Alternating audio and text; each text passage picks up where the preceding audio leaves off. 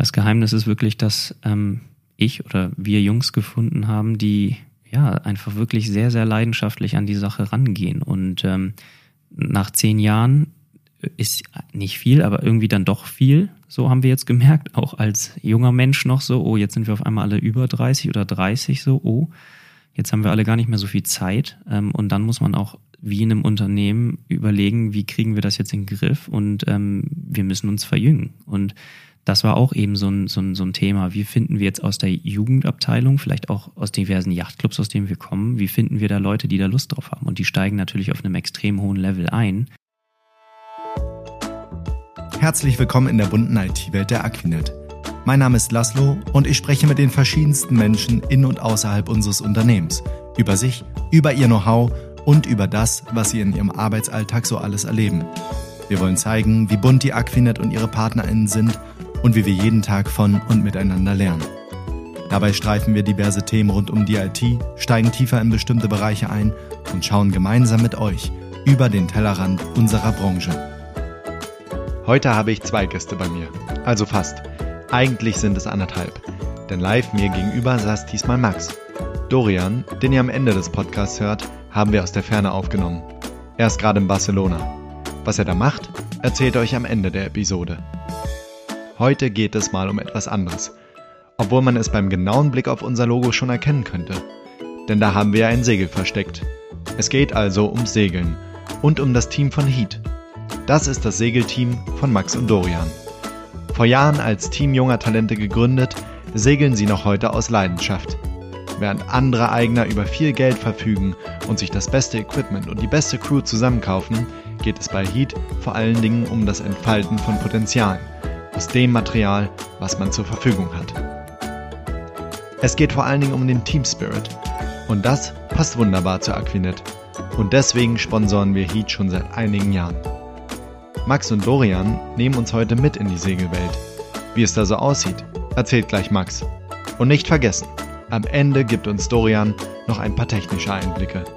Also nicht zu früh abschalten. Viel Spaß beim Hören.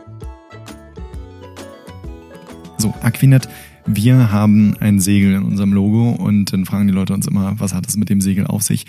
Da hat es eine ganze Menge auf sich. Da gibt es ja dann ganz klassisch, wenn man so ein Logo entwirft, dann gibt es Werte und die werden dann zugeordnet. Aber wir haben tatsächlich irgendwas mit Segeln zu tun. Das sieht man immer wieder bei uns. Entweder in Bildern oder da gibt es sowas, das nennt sich Heat. Also Heat, Bilder, Segel. Heute bringen wir alles zusammen, denn ich habe als Gast bei mir heute Max, der sitzt mir gegenüber. Aber du musst jetzt nochmal erzählen, was es überhaupt mit Segeln auf sich hat. Also wer bist du und was machst du hier heute? Ja, hallo, ich freue mich sehr. Ich bin äh, Max Augustin, ich bin Skipper und auch Steuermann des Team Heats. Ähm, ja, es ist ein Segelteam, achtköpfiges, ach, achtköpfige Crew ne, in einem Boot und äh, ja, segeln äh, durch die Weltmeere für Aquinet. Ja, Skipper, damit kann ich zum Beispiel also tatsächlich erstmal, erstmal kennt, so ungefähr den Begriff kann ich nichts mit anfangen. Erzähl doch erstmal, was das ist. Ja gut, Skipper ist vielleicht auch so ein altmodischer Begriff, aber im Prinzip ist er immer noch so, ja, der sagt halt, äh, was passiert im Team, ähm, hat am, Let am, am Ende auch den letzten Call an Bord ne, und gibt so ein bisschen vor, was passiert und ähm, ja, ist auch ein Stück weit für die Crew verantwortlich vor allen Dingen. Hm. Und jetzt muss ich mal wirklich fragen, weil ähm, ich weiß durchs Vorgespräch, aber was haben wir denn jetzt eigentlich mit Segeln zu tun? Was hat Heat, was ist Heat eigentlich und was habt ihr äh, mit uns zu tun?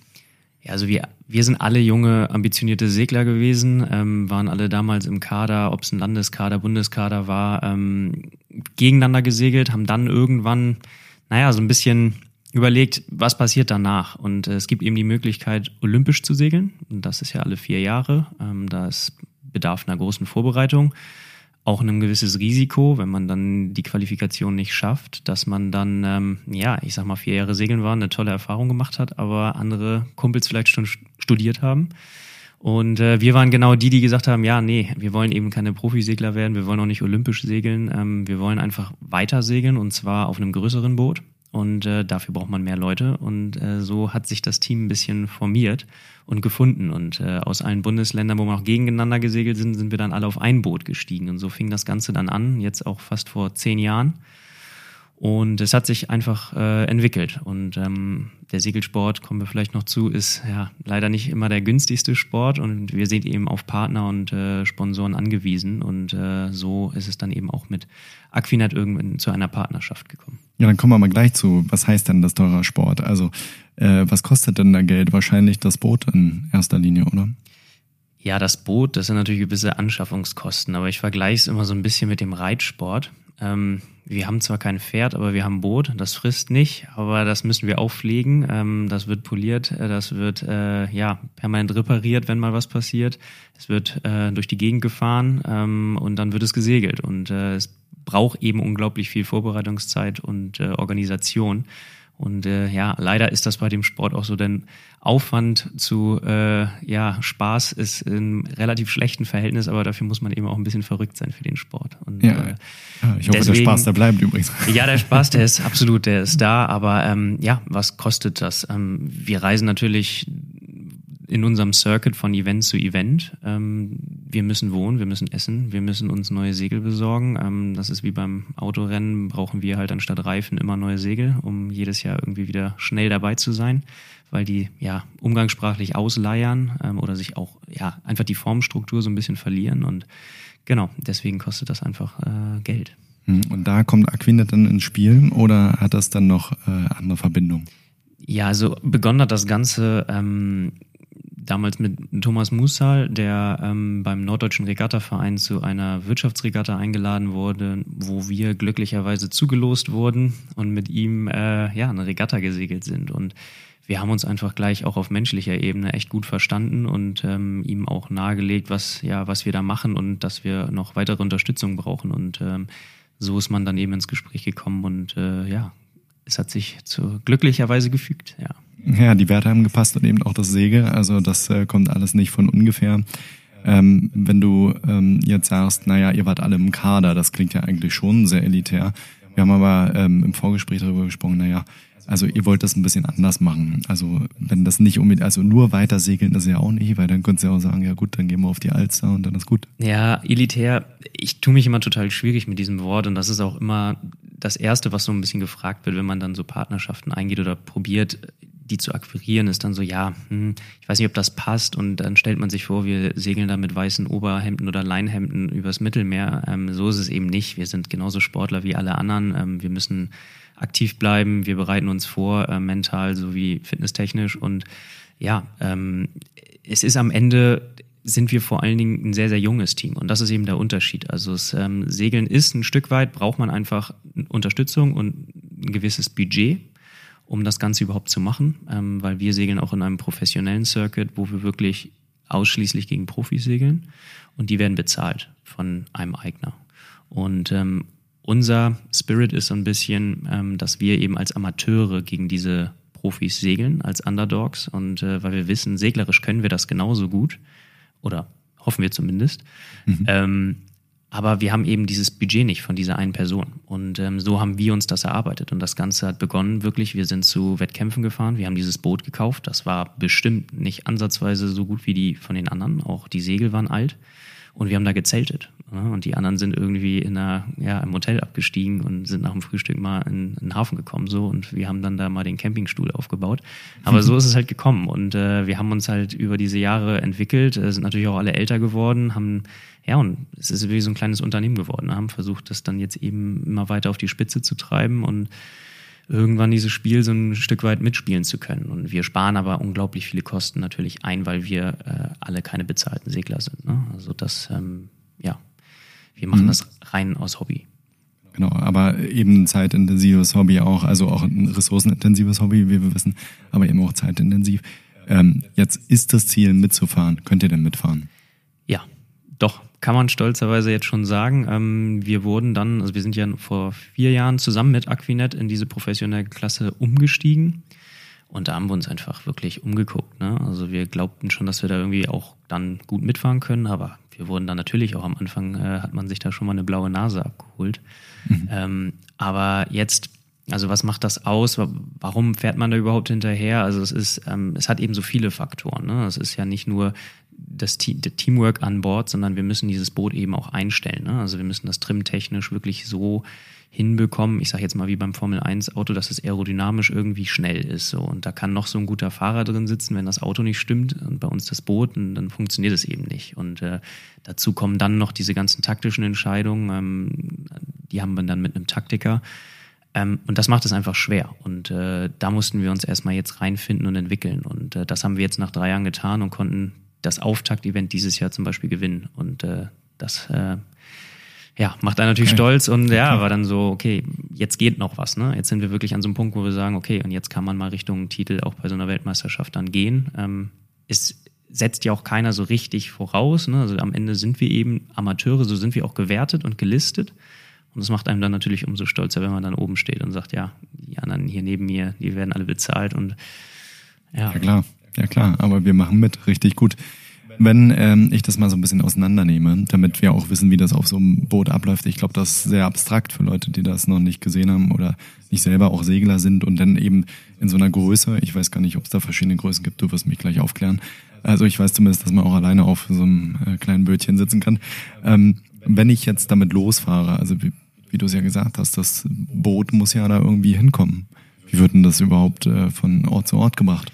Ja, also wir haben, das Boot ist gerade noch trailerbar. Also das Boot ist 32 Fuß, deswegen heißt es Melgis 32. Der Designer ist Melgis und das ist äh, knapp 10 Meter.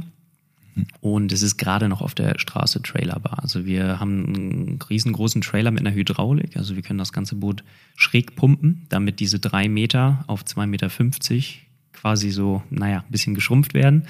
Ähm, und damit können wir dann eben ohne Polizeieskorte durch die Gegend fahren. Aber ohne Polizeieskorte hört man schon, das ist groß. Ähm, das ist wirklich groß. Und wir haben dann noch einen großen Sprinter vor.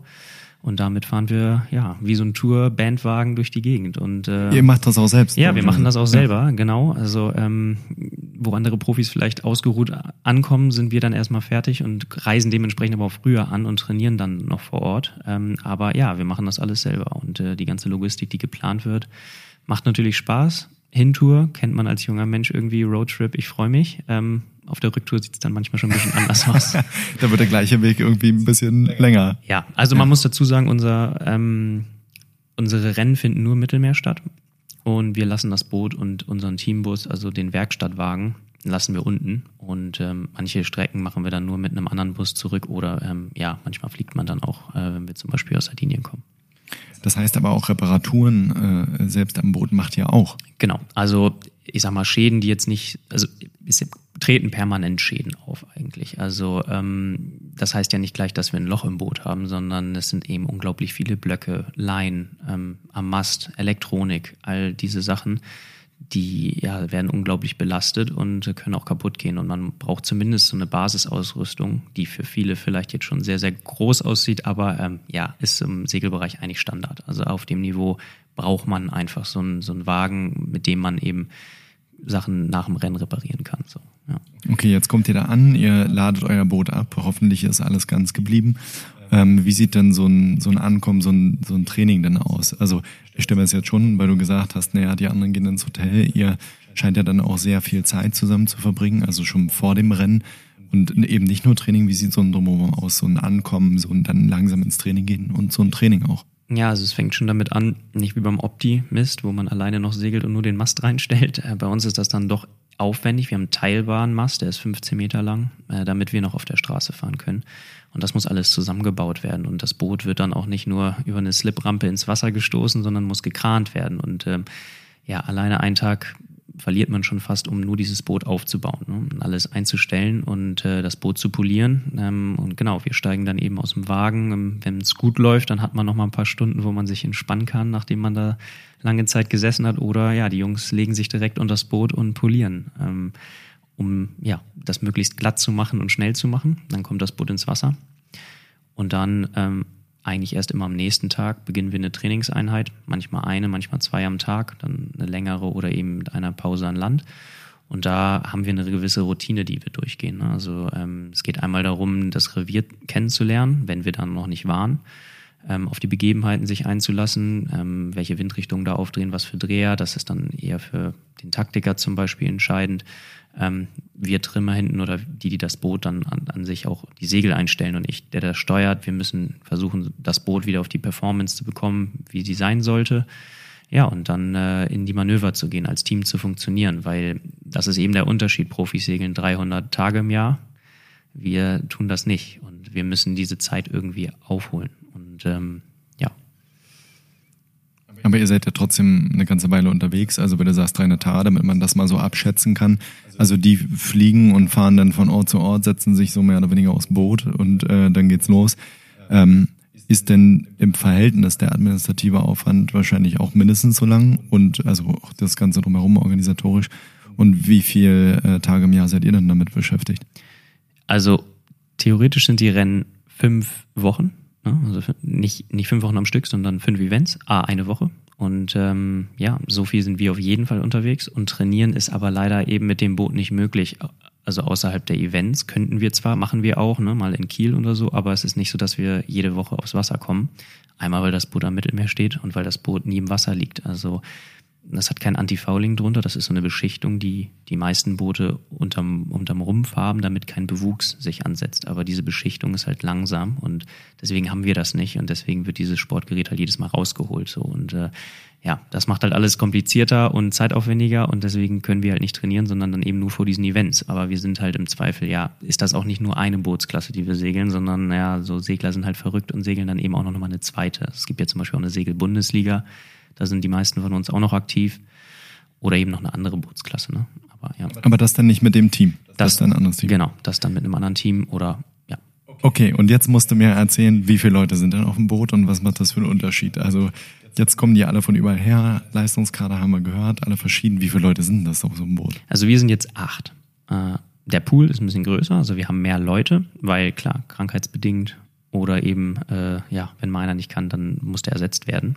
Also am besten besetzt man fast jede Position doppelt. Aber ähm, ja, acht Reisen an, acht Segeln und äh, ja, die Segelanzahl, also wie viele Segler an Bord sind, richtet sich immer so nach einem Gewichtslimit bei uns in der Klasse. Also man hat wirklich eine, eine Vorgabe, so viel darf man nur wiegen. Und äh, im Prinzip ist egal, wie viele Leute man mitnimmt. Ne? Also ähm, wenn man, ja, ja. ich könnte auch äh, noch zehn Kinder vorne mitnehmen, aber das macht natürlich nicht so Sinn. Und ähm, ja. außer die sind sehr gute Segler. Außer die sind sehr gut, ja, wobei man eben auch auf den unterschiedlichen Positionen unterschiedliche physische Anforderungen hat. Ne? Also es gibt welche, die müssen extrem kräftig sein, ähm, welche, die möglichst groß sind, dann vielleicht welche, die äh, leicht sind, gerade was nach vorne geht und was nach hinten geht. Und ein Boot wird jetzt zur Mitte breit. Auch das müssen wir berücksichtigen, dass möglichst die schweren Leute auf der breitesten Stelle sitzen, um so ein aufrichtendes Moment zu haben. Und je gerade ein Boot fährt im Zweifel ist, desto schneller ist es eben. Mhm. Und auf solche Sachen müssen wir eben achten, dass man die Zusammensetzung. Ist dann weniger Auflage hat, oder? Ähm, ja, nee, irgendwann driftet man halt nach Lee ab, wenn das Boot zu schräg wird. So, ähm, das ist die windabgewandte Seite? Luf, äh, also Luf ist die zugewandte und Lee ist die abgewandte Seite. Ja. ja. Ja. genau. Ja, ja, ja, guck mal, da habe ich mal ein bisschen was eingebaut. Ja. So, und jetzt, ähm, damit wir vielleicht von den Aufgaben ein bisschen, jetzt sind die da verteilt auf dem Boot, aber nur so, ich weiß, darüber könnte man wahrscheinlich stundenlang reden, aber was haben die denn ungefähr für Aufgaben? Weil wenn ich acht Leute mitnehme, die sitzen ja dann nicht einfach nur rum, Du hast jetzt gesagt, du bist ähm, der Skipper, der das letzte Wort hat. Sagst du denn nur was an oder lenkst du auch? Was machen die anderen? So ein bisschen zumindest, dass man so eine Vorstellung hat. Ja, also für den Laien sieht das vielleicht so aus, dass da alle durcheinander rennen, ähm, ist aber tatsächlich nicht so. Also ähm, ein guter Segler kann, ist ein Allrounder, der kann theoretisch jede Position irgendwie ein bisschen, aber du spezialisierst dich auf so einem Boot schon auf eine Position. Also wir haben jemanden, der ganz vorne sitzt, den nennt man den Vorschiffsmann. Der ähm, kontrolliert alle Segel, die hoch und runter gehen, vorne. Dazu gibt es einen Mastmann, der ihm die Segel hoch und runter zieht, der dementsprechend stärker ist. Dann gibt es noch ähm, einen Pitfahrer, der steht in der Mitte, der ähm, sitzt sozusagen an diesen Fallenstoppern, also an den Leinen, die da hoch und runter gehen, die müssen halt gestoppt werden. Ähm, und das macht diese Person. Dann gibt es noch die Trimmer, die eben die ganzen Segel bedienen. Mich, der das Boot steuert und dann noch den Taktiker. Und der Taktiker und Stratege meistens in einem auf diesen Bootsküsten, der sagt, wo es lang geht. Also am Ende bin ich eigentlich gar nicht mehr der, der es zwar skippert und der die Verantwortung hat, aber ich vertraue einer Person, die nur guckt und die uns über diesen Parcours begleitet und sagt, was wir machen sollen. So, ähm, weil die eben als einzige Person von allen Aufgaben befreit ist und aufs Wasser guckt und ähm, mit allen Winddrehungen, allen Wellen und äh, Gegnern eben den schnellsten Weg für uns raussucht. Das so ganz grob beschrieben. Spannend. Und äh, nichtsdestotrotz, trotz ihrer Spezialisierung, sind die Leute sozusagen ja Generalisten, hast du gesagt, also Allrounder. Das heißt, theoretisch kann jeder jede Position?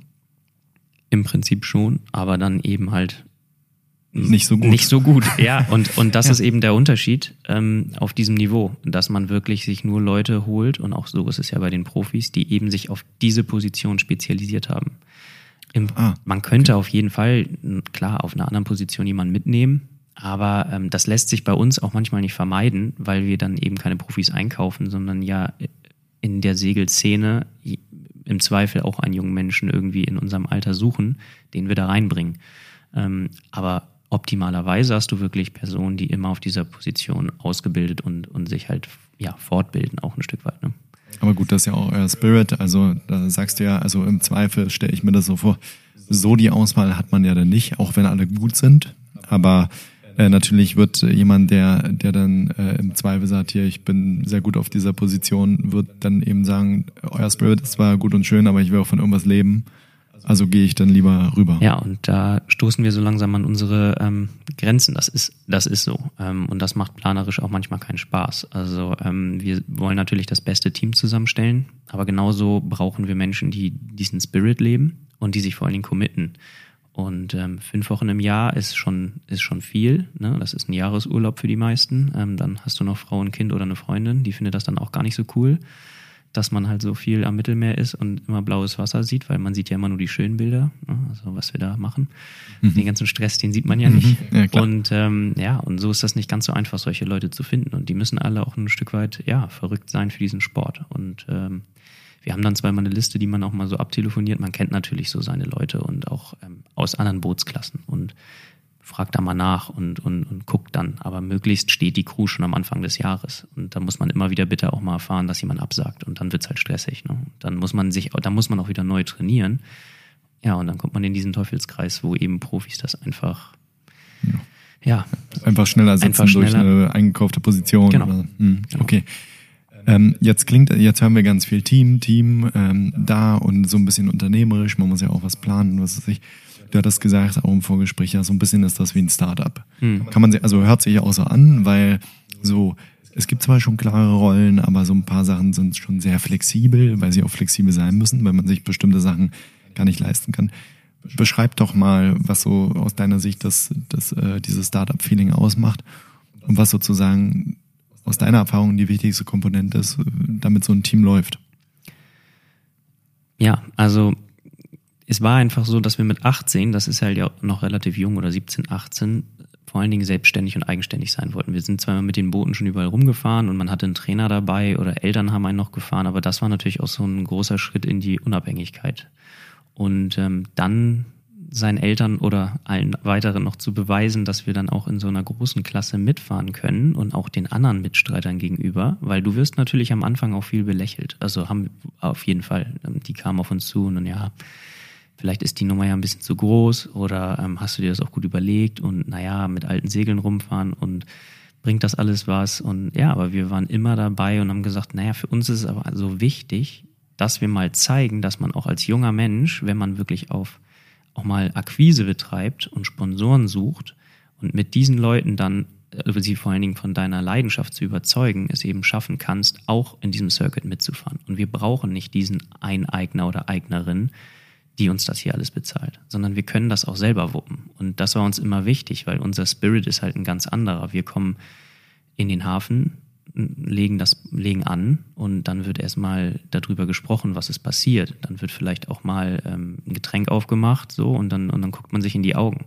Und bei unseren Mitstreitern ist das so, ähm, dann das Boot liegt an, der nimmt seine Tasche, geht vom Bord und sagt, Jungs, war super, wir sehen uns morgen. Und das ist halt genau das, was wir irgendwie überhaupt nicht nachvollziehen können, weil wir sind halt Segler aus Leidenschaft so. Und ähm, das, das wollten wir auch immer, wir wollten immer unser eigener Chef sein so. Und das wird alles demokratisch gelöst und das war mir auch immer wichtig. Ich möchte, natürlich braucht man schon einen, der das alles organisiert und der auch so ein bisschen sagt, so machen wir das jetzt, aber im Endeffekt war es mir wichtig, dass wir vor allen Dingen die Sachen demokratisch und zusammen einvernehmlich entscheiden. Welchen Weg wollen wir gehen? Wie wollen wir das machen? Wie wollen wir da anreisen? Es fängt ja bei so vielen kleinen Dingen an.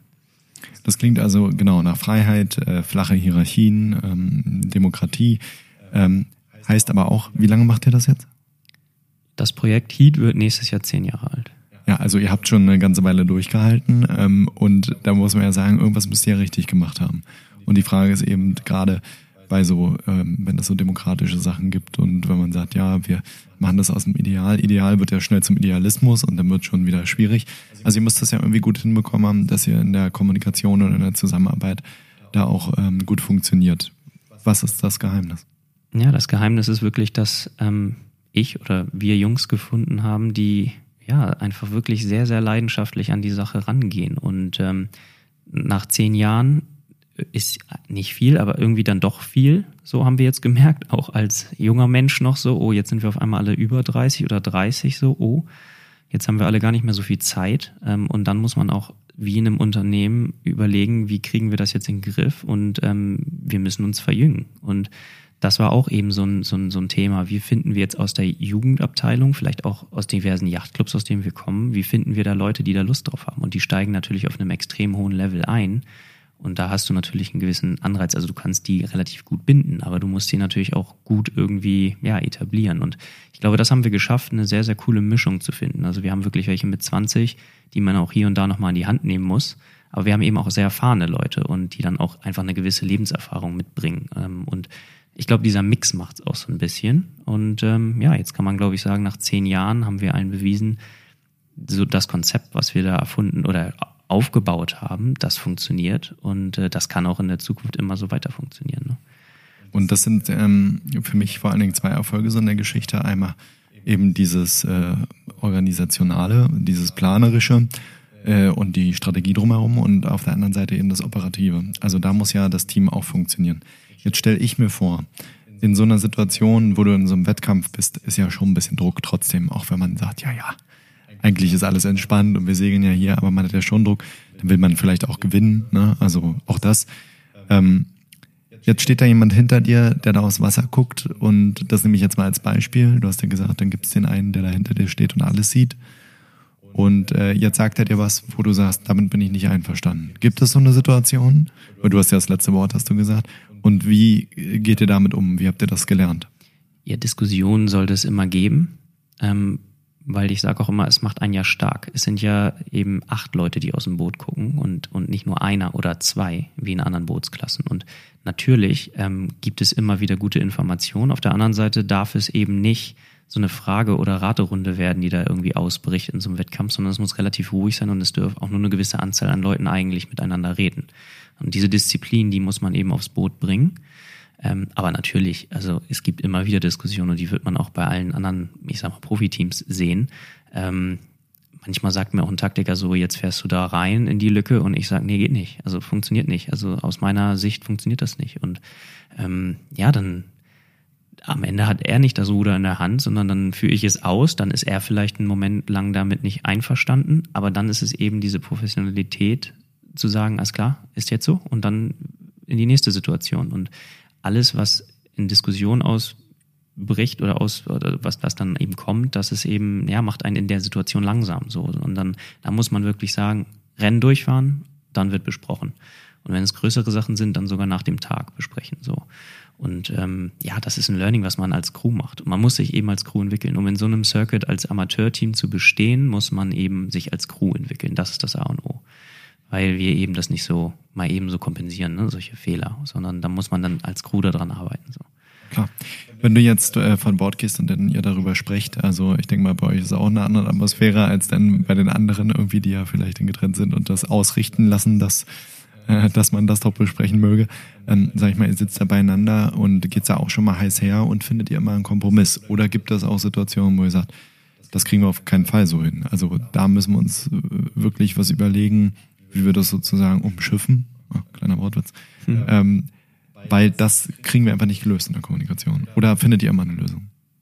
Nee, also man findet nicht für alles eine Lösung, aber ja, wie gesagt, ein Kompromiss. Man muss auch immer abwägen, gerade wenn wir wechseln, also die Crew wechseln, dann fängt man leider nicht immer auf dem Leistungsstand manchmal an, Manöver zu trainieren zum Beispiel, wo ich dann manchmal sitze und denke so, boah, da haben wir doch schon zehnmal drüber gesprochen, aber kann man natürlich nicht voraussetzen, wenn diese Person in der Schlüsselposition gerade neu besetzt ist.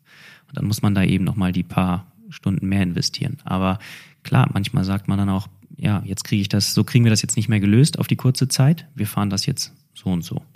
Das, das kommt vor. Ähm, dass wir jetzt gar nichts gelöst kriegen, nee, ist eigentlich jetzt noch nicht vorgekommen. Ähm, aber klar, es kommt natürlich auch immer die Komponente Mensch da noch mit rein, weil ähm, am Ende ist es kein Job, so wie bei den anderen, die dann runterschlucken und äh, ja, gute Miene zum bösen Spiel machen, sondern bei uns prallen dann manchmal schon Leute aneinander so und dann muss man ja, muss man sich halt irgendwie ja, vertragen, gucken, dass das irgendwie alles so funktioniert. Ja, und gleichwohl, dass Learning eben gut wäre auch für Unternehmen, weil am Ende ist es ja eine Organisation, ein Organismus, der zusammen funktionieren muss. Deswegen mein Interesse daran, äh, wie ihr das so besprecht. Und jetzt hast du was gesagt, was ja auch interessant ist, weil es auch in Unternehmen eine Realität ist. Du kriegst neue Leute, du musst die onboarden, im wahrsten Sinne des Wortes. Ähm, wie macht ihr das? Jetzt stelle ich mir nicht vor, dass ihr jetzt irgendwie von den acht Leuten an Bord jetzt alle acht tauscht. Das würde wahrscheinlich auch nicht funktionieren, sondern sagt ihr, ähm, pass auf, die zwei Leute müssen immer da sein, weil die sozusagen für die Ausbildung oder also Ausbildung in dem Sinne oder ähm, für die Manöver zuständig sind und sagen, die haben den Plan oder wie ist da die Verteilung? Um alles ein bisschen zu vereinfachen, ähm, strukturieren wir alles sehr stark. Also manchmal denkt man, das ist völlig übertrieben. Aber wir strukturieren den Tag bis zum Segeln durch. Also ähm, wir haben ein Playbook, so nennt man das im Segeln. Ähm, für jede Position steht für jedes Manöver, ähm, ja, wirklich für alles, was du tust, steht irgendwie eine, eine Aufgabe drin. Das heißt, wir können vorab dieses Playbook verschicken und sagen, hier, du fährst die und die Position, liest dir bitte durch, was du tun musst. Ähm, da musste er das noch nicht perfekt können, aber er hat es zumindest mal gelesen und weiß in dieser Fachsprache dann irgendwie, was er da zu tun hat. Und wenn wir dann ins Training einsteigen, kann er versuchen, sofort daran anzubinden und wird dann natürlich von den Leuten um ihn herum mitgenommen acht Leute auswechseln funktioniert natürlich nicht. Aber wir hatten einmal das Maximum war vier und das lief auch echt bescheiden, muss man einfach sagen, weil das funktioniert dann nicht mehr. Ne? Ähm, mhm. Aber genauso strukturieren wir auch den Tag. Ähm, wir wachen auf, es machen gewisse Leute Frühstück, manche bereiten schon mal irgendwie was vor. Ähm, es wird ein Wetterbericht reingeschickt. Es gibt immer einen Tagesplan ähm, und dann machen immer die gleichen Leute, füllen die Wasserflaschen auf, immer die gleichen Leute schmieren das Lunchpaket, ähm, weil da wird nichts geordert, so, ne? das machen wir halt morgens selber und dann fährt die erste Gruppe in den Hafen, es taucht immer der gleiche ähm, und macht das Boot von unten sauber vor jedem Tag. Dann ähm, bereiten die Trimmer ihre Segel vor. Ähm, ich gehe zum Skippers Briefing ähm, und so hat man halt diese Routine drin. Und so fängt es bei allem an, genauso wenn das Boot in den Hafen kommt. So fährt, dann wird alles zurück abgebaut. Und dann irgendwann ist dann quasi Pause und dann sagen wir so, und jetzt ist der Tag beendet und dann kann jeder machen, was er will. Aber ab dem Morgen ist wirklich eine reine Routine. Krass. Also ihr habt ja auch richtig Rituale offensichtlich. Nicht nur Routine, sondern Rituale, wo die Leute dann vielleicht auch äh, nochmal nachdenken, für sich den Tag durchgehen und so weiter. Ähm, klingt spannend, weil auch da, wenn ich mal, die, jetzt haben wir ja nun mal diese Metapher und ich finde, die ist auch passend und das ist auch spannend, eben zu lernen äh, von Sport, weil so eine gewisse Sportlichkeit in Unternehmen, das täte ja äh, sehr häufig ganz gut. Das ist ja auch immer mit Disziplin verbunden. Das ist eben mit Ritualen, Routinen verbunden. Ähm, nun häufig hat man das so, dass diese Prozesse nicht so klar sind. Ähm, was würdest du sagen, was hilft euch daran, die Prozesse besser zu machen? Also gibt es da eine bestimmte Art, wie ihr das aussprecht oder sagt ihr, ähm, da an dem Punkt ist mir was aufgefallen, da müssen wir drüber sprechen. Sagt das denn einer und alle sprechen drüber oder spricht man in Einzelgesprächen? Wie funktioniert das? Nee, das ist ähm, genau dieses besagte Debriefing, was wir nach jedem Tag machen. Also das Boot kommt an, unser Taktiker ist auch sehr streng. Ähm, er hasst es zum Beispiel, wenn jeder direkt in seine Routine reingeht und das Boot abbaut, sondern er möchte erstmal, es werden wirklich nur die Leinen festgemacht und das Boot liegt sicher im Dock und dann wird sich sofort zusammen ins Cockpit gesetzt. Es wird auch kein Getränk geholt, nichts. Es werden, setzen sich alle hin, weil dann sind sie noch frisch und haben alles in, den, in, in Erinnerung. Und dann fängt er an, in dieses Briefing einzusteigen. Und da kann im Prinzip jeder was sagen, was ihm aufgefallen ist, was er gut fand, was er schlecht fand. Natürlich reden wir nur über gute Sachen, nein, aber auch, ähm, also da passieren wirklich viele Sachen so, die, die ähm, waren wir schnell, woran hat's gelegen? Ähm, in der und der Situation ist mir aufgefallen, das andere Boot hat das und das gemacht. Ähm, wollen wir das auch so machen? Oder werden auch Fragen gestellt und ähm, dann geht's relativ schnell in eine konstruktive Runde und man merkt natürlich nach so einem Tag, entweder es lief alles super, mega, dann ist auch nicht viel zu besprechen. Aber ähm, in der Regel sind es immer mal Rennen, wo man sagt, oh, da müssen wir nochmal drüber sprechen. Und genauso gibt es aber auch Situationen, wo wir uns, wo man sich ein bisschen aufteilen muss, wo es dann eben nicht mehr das bringt, in einer großen Runde das zu besprechen, weil das eben nur einzelne Positionen betrifft die im Zweifel zum Beispiel nebeneinander sitzen und das kriegt der Rest gar nicht mit. So, und dann muss auch sowas besprochen werden. Also wir haben so eine Afterguard, so nennt man das. Das sind alle, die quasi im Boot, im Cockpit sitzen und das Boot fahren, während der Rest, ich sag mal, auf der Kante hängt. Das hört sich jetzt immer so ein bisschen abwertend an, aber es ist eben so, der, mhm. die vorderen vier ähm, die haben eben auf, die sind für die Manöver da und die haben dann, ähm, wenn es gerade ausgeht, nicht wirklich viel zu tun, als sich schwer zu machen in dem Moment so. Und deswegen reden wir sehr, sehr viel hinten und das hören die vor, vorne gar nicht. Und deswegen gibt's da auch nochmal ein gesondertes Debriefing. So. Aber im Prinzip, ja, ist das Gespräch suchen ähm, und das so früh es geht, eben so ein bisschen, ja, der Schlüssel. Cool. Jetzt aber nochmal zurück aufs Wasser, weil äh, das war jetzt äh, ein bisschen abstrakt und theoretisch, aber ich glaube, das ist sehr wichtig, auch äh, mal zu erfahren, wie komplex das eigentlich ist, auch dahinter. Aber mal zurück aufs Wasser, ohne jetzt wieder in die einzelnen ähm, äh, Positionen reinzugehen. Was würdest du sagen, war dein größtes Erlebnis ähm, mit Heat ähm, oder generell im Segeln? Ähm, fangen wir erstmal damit an, dann habe ich noch eine Anschlussfrage das größte Erlebnis ist immer so schwer zu sagen. Es ist natürlich irgendwie Erfolge. Also wenn so eine Spannung aufkommt, manchmal ist es eben so, man, wir segeln ja, jede, jede Platzierung ist ein Punkt und wer am Ende am wenigsten Punkte hat, gewinnt so ein Event. Und manchmal ist es eben so, dass es sich alles so formiert, dass der erste und zweite irgendwie nur so ein paar Punkte auseinander sind und ja, dann ist es eben, kommt es aufs letzte Rennen drauf an. Und dann ist einfach eine, schon eine Riesenanspannung natürlich da. So. Und dann fährt man durchs Ziel und guckt nach hinten und dann muss der irgendwie Dritter werden und darf nicht Zweiter werden so. Und dann sieht man noch zum Beispiel jemanden fighten so. Und ja, das sind einfach Sachen, die, die, die machen einen dann irgendwie, ja, das findet man gut. So, dass, das, die machen einen an, wollte ich schon sagen. Aber ja, so, ja, ist, es, so ist es halt. Ja, klar. Also und, das muss ja auch was geben. Genau. Und ähm, ich glaube, wir sind so ein bisschen, was heißt Spezialisten, aber wir haben, da denke ich immer, wir sind so die jungen Willen, wir haben einfach richtig Bock auf viel Wind. So, und das sind immer die Erlebnisse, wenn dann wirklich, ähm, ja, wenn du da durchs Wasser surfst, so, das, weil die Boote können eben surfen, gleiten, so, die können diese Rumpfgeschwindigkeit überschreiten und dann, dann ist da einfach richtig Druck in der Kiste und dann macht das richtig Spaß. So, dann, dann merkt man, wie, wie, wie laut es an Bord wird. Ne? Also die Umgebungsgeräusche werden extrem laut, umso mehr schreien dann auch die Menschen und äh, dann merkt man, ja, dann, dann ist diese unglaubliche Adrenalin, diese Anspannung da und das, das sind so Highlights einfach, die ich jedes Mal wieder so miterlebe. Wie schnell bist du da dann? Also jetzt nicht in Knoten bitte, weil das. Ja, also so, eine, nee, so ein Topspeed ist so ja, um die 40 km/h. Oh ja, da will man nicht runterfallen. Ja, runterfallen, das ist immer, das passiert eigentlich nicht. Das denken die Leute immer, aber du, eigentlich will man dann nicht irgendwie was an den Kopf bekommen oder, oder, hm. oder, oder irgendwo reinfahren. Also, weil man darf nicht vergessen, die anderen, die neben dir fahren, die fahren eben genauso schnell. Und dann kommen eben noch Wellen dazu. Und 40 km/h hört sich jetzt erstmal vielleicht für den Laien auf, auf der Straße wenig an, aber ja, man kann mal versuchen, 40 km/h zu schwimmen oder so. Ne? Also das ist schon, ist schon relativ Ja, vor allem, wenn Trägemasse in Bewegung ist. Ich meine, genau. das sind ja nochmal ganz andere Apparate. Und da gibt's, wenn die ineinander fahren, dann tut's wahrscheinlich mehr weh. Aber ist genau. euch noch nicht passiert? Ihr hattet noch keinen Unfall? Ähm, nee. Ja, Gott sei Dank. Also ja, doch, zu Bootsberührung kommt es immer wieder, aber jetzt nicht so ein Unfall, dass einem da der Mast runterkommt oder so. Also es war noch überschaubar. Was würdest du sagen, ist die Situation, in der du ähm, am meisten über dich gelernt hast beim Segeln? Ich habe gemerkt, ich habe mit Fußball angefangen, Tennis gespielt, dann währenddessen gesegelt. Also ähm, meinem Vater war es auch irgendwie immer wichtig, dass ich Teamsport mache. So, das war dann, wenn man mit Segeln anfängt, eher nicht so gegeben, weil man in diesem Optimisten in dieser Nussschale sitzt und alleine durch die Gegend fährt. Ähm, aber was ich bei diesem Sport gemerkt habe, ist, es gibt keinen, wo ich so abschalte. Also wo ich wirklich aufs Wasser komme und an nichts anderes denke, an diesen, diesen Alltag vergessen kann, diesen Arbeitsstress, damals vielleicht Schulstress, aber ja, man, man, man schaltet einfach komplett ab. Und ähm, dazu kommt, dass man eben mit diesem Team funktionieren muss. Und das, das, das macht einfach Spaß.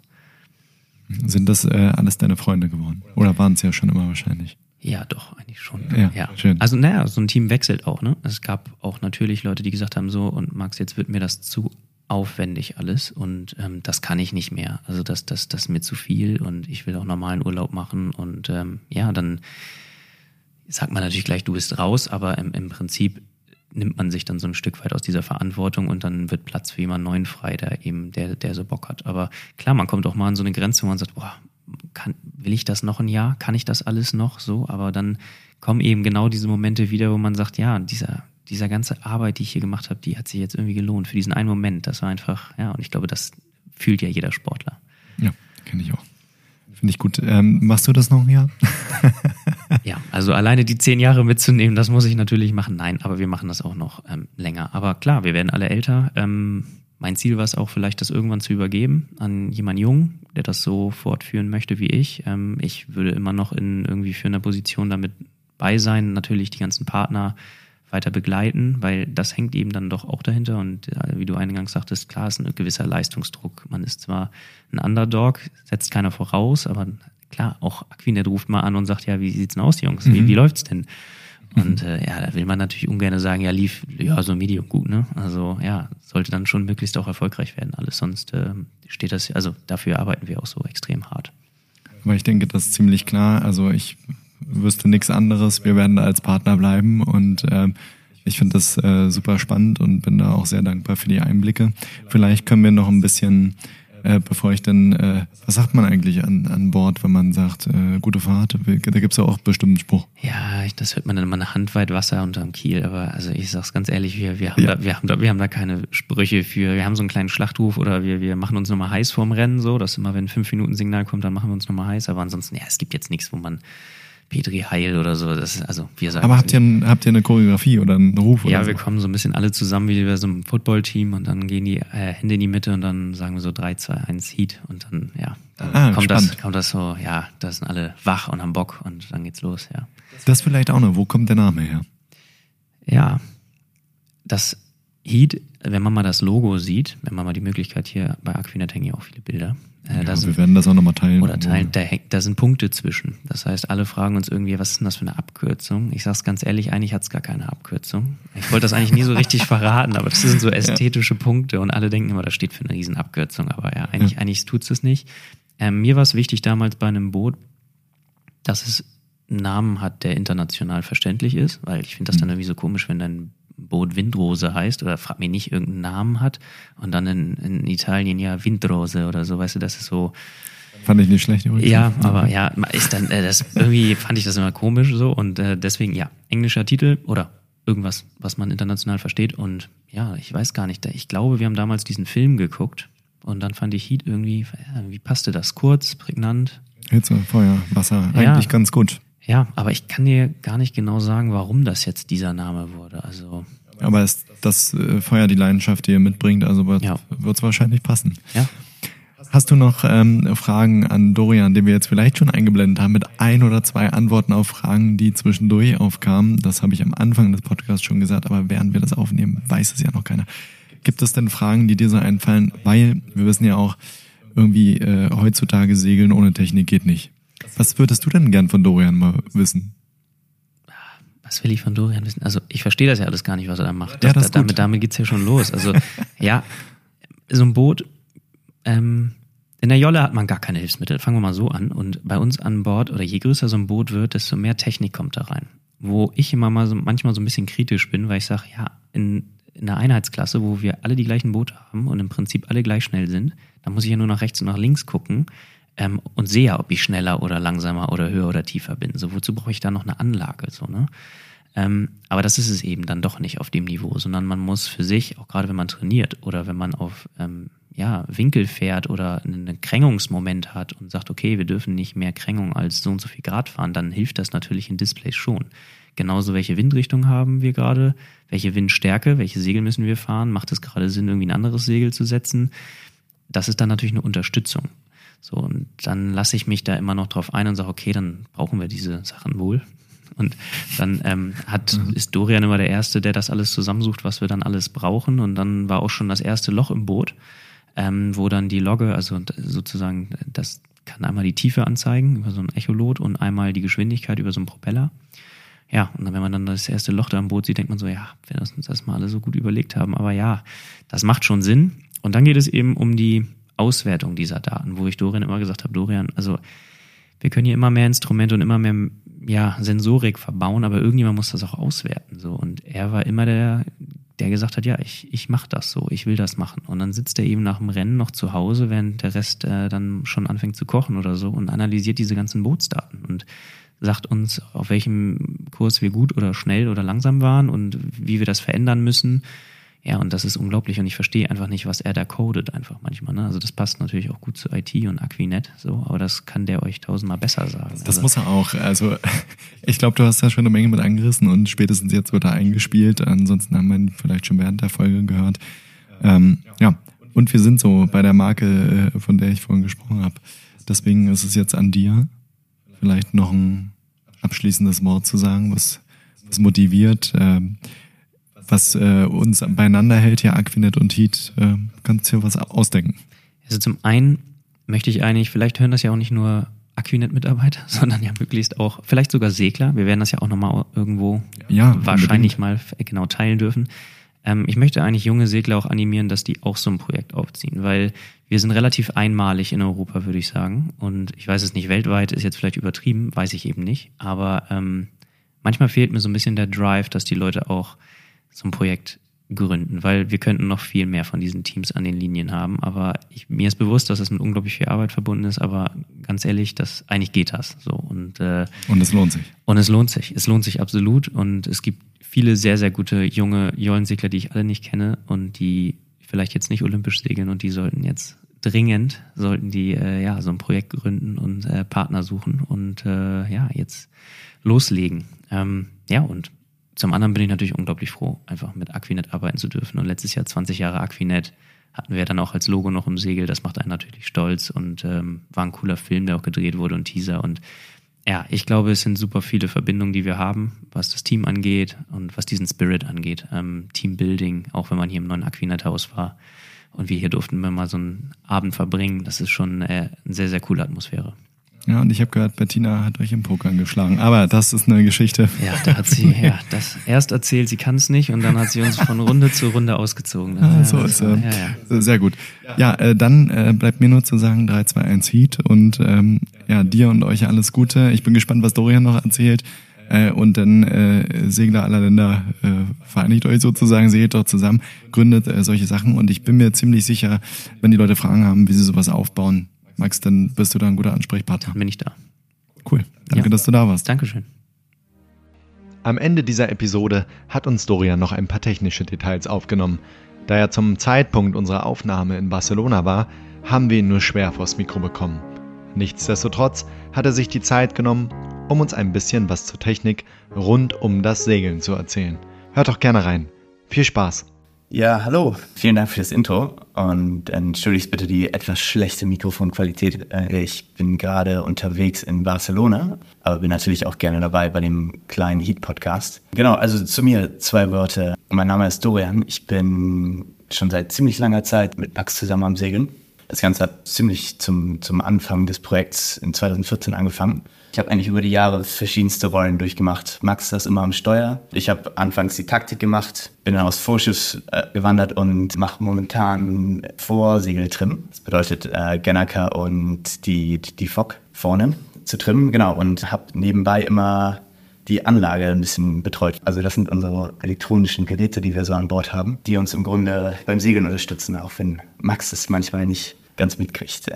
genau, wir messen eben ganz viele Sachen an Bord. Wir haben oben eine Windfahne drauf. Damit messen wir die Windgeschwindigkeit und die Windrichtung. Wir messen auch noch die Bootsgeschwindigkeit, die Krängung, den Trim, die Beschleunigung vom Boot und so weiter und auch unsere GPS-Position, wie wir uns über den Kurs bewegen und so weiter. Ja, und am Ende hilft uns das in zwei, zwei, drei verschiedenen Sachen, die, die sehr wichtig sind. Einmal ist es die, die Trimmerrolle, die ich momentan mache eben, da ist es sehr wichtig, wir können sozusagen uns verlassen und ein Repertoire an, an Bootsdaten aufbauen, wie schnell wir unterwegs waren in verschiedenen Windgeschwindigkeiten. Also wir können das nutzen, um zu sehen, ob wir bei wie viel Wind wie schnell fahren müssen und können sozusagen uns Targets bauen. Also Anleitungen, wie schnell wir das Boot fahren sollen und unter anderem auch, wie wir es fahren sollen. Das hilft uns eben konsequent schnell zu sein und auch von Event zu Event konsistent zu fahren. Wenn wir, wie Max es vielleicht angerissen hat, ein bisschen Crewwechsel haben, hilft es uns, andere Crew schneller anzulernen und schneller unterwegs zu sein. Und das andere ist eben der Taktikerposition, das, was ich am Anfang gemacht habe,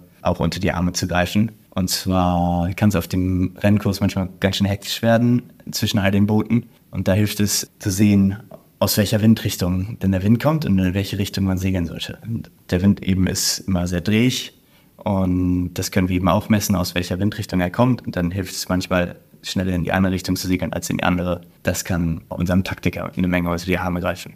Und genau, am Ende des Tages hilft sozusagen auch beim Debriefen, sozusagen rauszustehen, wen, wen wir denn am Ende des Tages entweder für die sehr gute Leistung des Tages belohnen sollen oder eben wer nächsten Tag nochmal ein bisschen mehr rausholen muss, um eben zu sehen, wir können dann unseren Boatspeed mit unseren alten Bootsdaten vergleichen, sehen, ob wir schnell genug waren für unsere Targets oder eben auch über die, über die Kurse, die wir gefahren sind, auf in die richtige Windrichtung gefahren sind, über den Tag mit dem, mit dem Taktiker. Genau, das hilft so ein bisschen. Ja, dann ist so die Frage natürlich, wie man das alles macht. Wir haben alle diese Daten, die wir an Bord aufzeichnen. Das ist natürlich ganz interessant für ein Unternehmen wie Aquinet, was, was da möglich ist. Und zwar momentan haben wir eigentlich eine recht, recht simple Methode. Wir, wir nehmen einfach auf äh, MicroSD-Karten CSV-Dateien auf, und die lasse ich dann durch ein paar Skripte laufen, die ich äh, über die Zeit geschrieben habe. Demnächst soll ein neues Produkt von, von einem unserer anderen Sponsoren, B&G, herauskommen, das sozusagen automatischen Upload in die Cloud ermöglicht. Die haben dann auch ein paar verschiedene Algorithmen da drin, die das, die Daten ein bisschen aufbereiten, kann dann eben auch die Daten durch unsere Skripte laufen lassen und vergleichen und zu unserem Datensatz bilden. Der Grund, weshalb ich hier bin in Barcelona, das ist auch vielleicht noch ganz interessant. Und zwar findet hier nächstes Jahr der America's Cup statt. Das ist so ziemlich die größte Segelregatta, die es gibt. Und zwar treten da sechs sehr große Teams an, die über Jahre ihre Boote entwickeln und wo wir mit Hunderten von Leuten sozusagen daran arbeiten, ein Boot zu entwickeln. Und da mache ich eben genau eine etwas ähnliche Aufgabe. Im Performance-Team sind wir dabei, alte Testdaten zu nutzen von vorherigen Kampagnen und unser Boot zu entwickeln. Da nutzen wir letztlich ähnliches. Wir haben momentan ein Testboot und nehmen eben wahnsinnig viele Daten auf, noch viel, viel mehr zum Thema äh, Lasten, was für Kräfte erzeugt werden, was für Beschleunigungen da auftreten und loggen das alles auch über Datenbanken. Da haben wir ein Team an Softwareingenieuren, die die Datenbanken betreuen.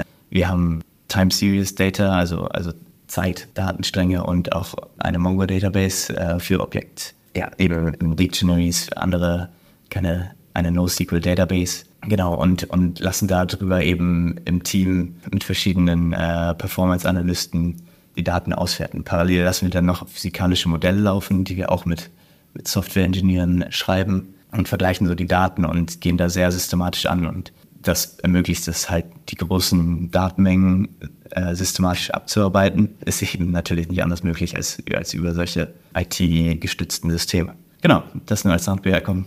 Ich hoffe, es war interessant. Ähm, auch von meiner Seite, ich habe mich gefreut, ein bisschen beizutragen aus der Ferne. Und genau, genießen auch den Rest des Podcasts. Ciao.